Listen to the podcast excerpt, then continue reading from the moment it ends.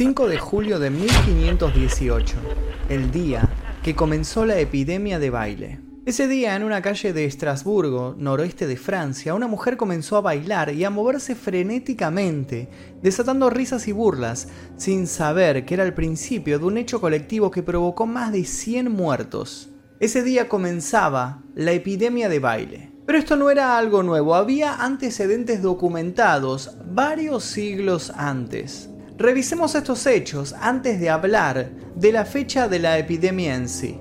Nadie sabía por qué habían comenzado a bailar, pero allí estaban, un día cualquiera de 1278, sobre uno de los puentes que cruzaban el río Mosa, en la frontera occidental del Sacro Imperio Romano Germánico.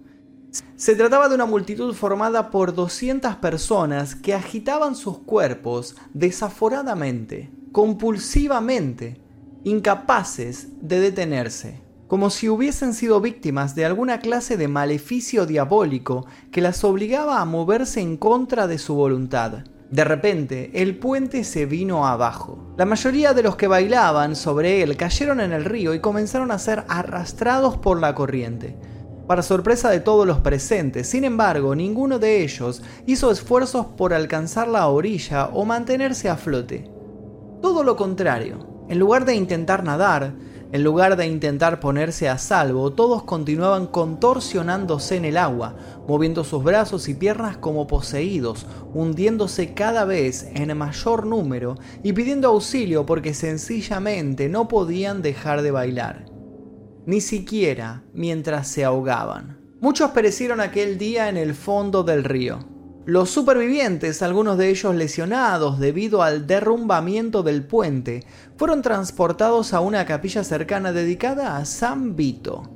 Allí poco a poco todos fueron dejando de retorcerse y recobrando la normalidad. Ninguno pudo explicar por qué se habían puesto a bailar, pero sobre todo ninguno tampoco pudo explicar por qué fueron incapaces de parar. Lo que sucedió aquella vez en 1278 a orillas del río Mosa no fue un hecho aislado. Aproximadamente un siglo más tarde, apenas 20 o 30 kilómetros de allí, en Aquisgrán, se produjo uno de los episodios más multitudinarios de los que se tiene constancia, viéndose afectadas al mismo tiempo poblaciones tan distantes como Colonia, Metz, Utrecht, Brujas e incluso Estrasburgo, 400 kilómetros al sur. Cuatro décadas antes, en 1237, un grupo de niños recorrió bailando y saltando los más de 20 kilómetros que separan las ciudades de Erfurt y Arnstadt, en clara similitud con la leyenda del flautista de Hamelin, originaria de la misma zona y de la misma época. Otros casos se registraron en Verbund dos siglos antes.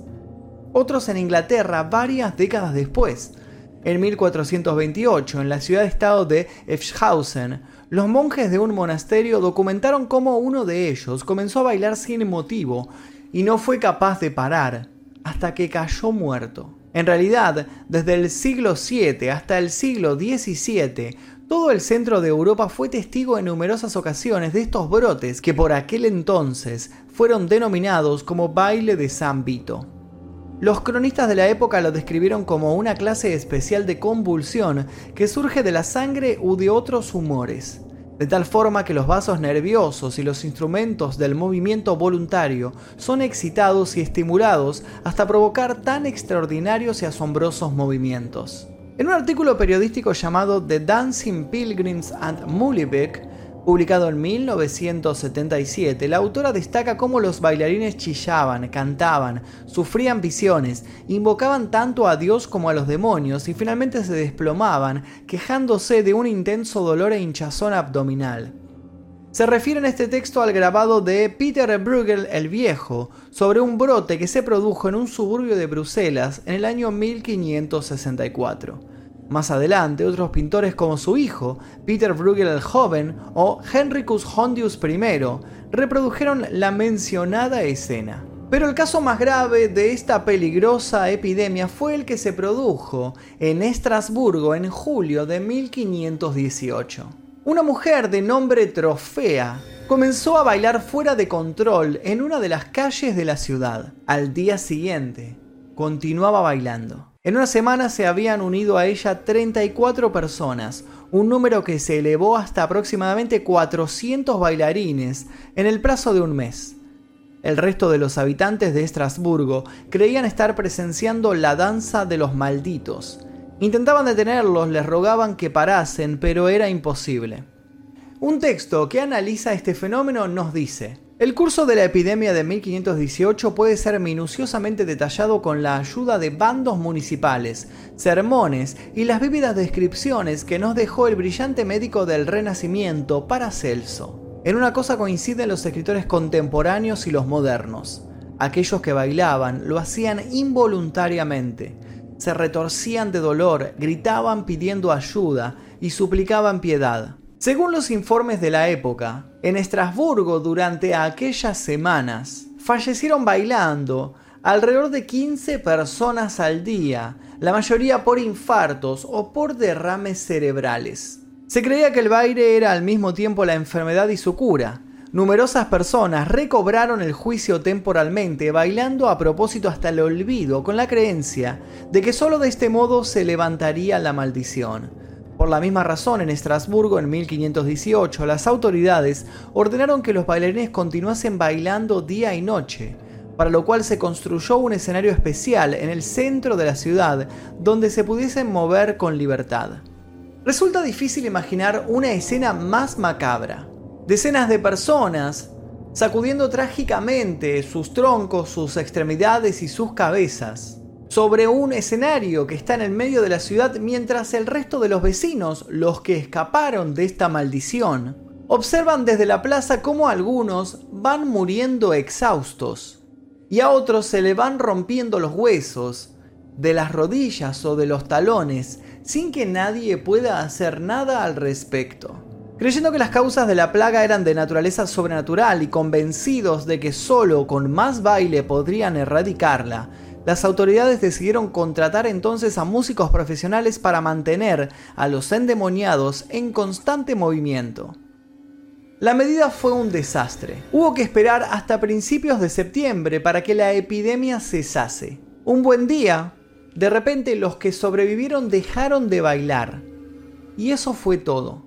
Se registraron otros casos, a lo largo del siglo XVI, como el de Basilea de 1536 o el de Bruselas de 1564, reflejado en el grabado de Peter Bruegel. Pero una vez llegado el siglo XVII, los brotes de la danza maldita desaparecieron como por arte de magia, sin que la ciencia pueda explicar jamás qué era lo que había ocurrido. Algunos han querido encontrar cierta relación con la Corea de Sydenham, o la corea menor, una enfermedad infecciosa del sistema nervioso producida por la bacteria Streptococcus pyogenes. Pero eso no explica el contagio de grupos tan multitudinarios y en momentos tan distintos. También se descarta la Corea Mayor o Corea Magna, nombre que recibieron estas epidemias junto con la de Corea Sanctiviti, hasta su desaparición, y con el que hoy se designa la enfermedad de Huntington, un grave trastorno neurológico y degenerativo de carácter no infeccioso. Se ha hablado también de tarantinismo, una reacción histérica provocada por la picadura de una tarántula. Se habló también de histeria colectiva, una persona comenzó algo y el resto se contagió de estas ganas de bailar y todos de repente se volvieron locos. Y también se habló de una posesión demoníaca.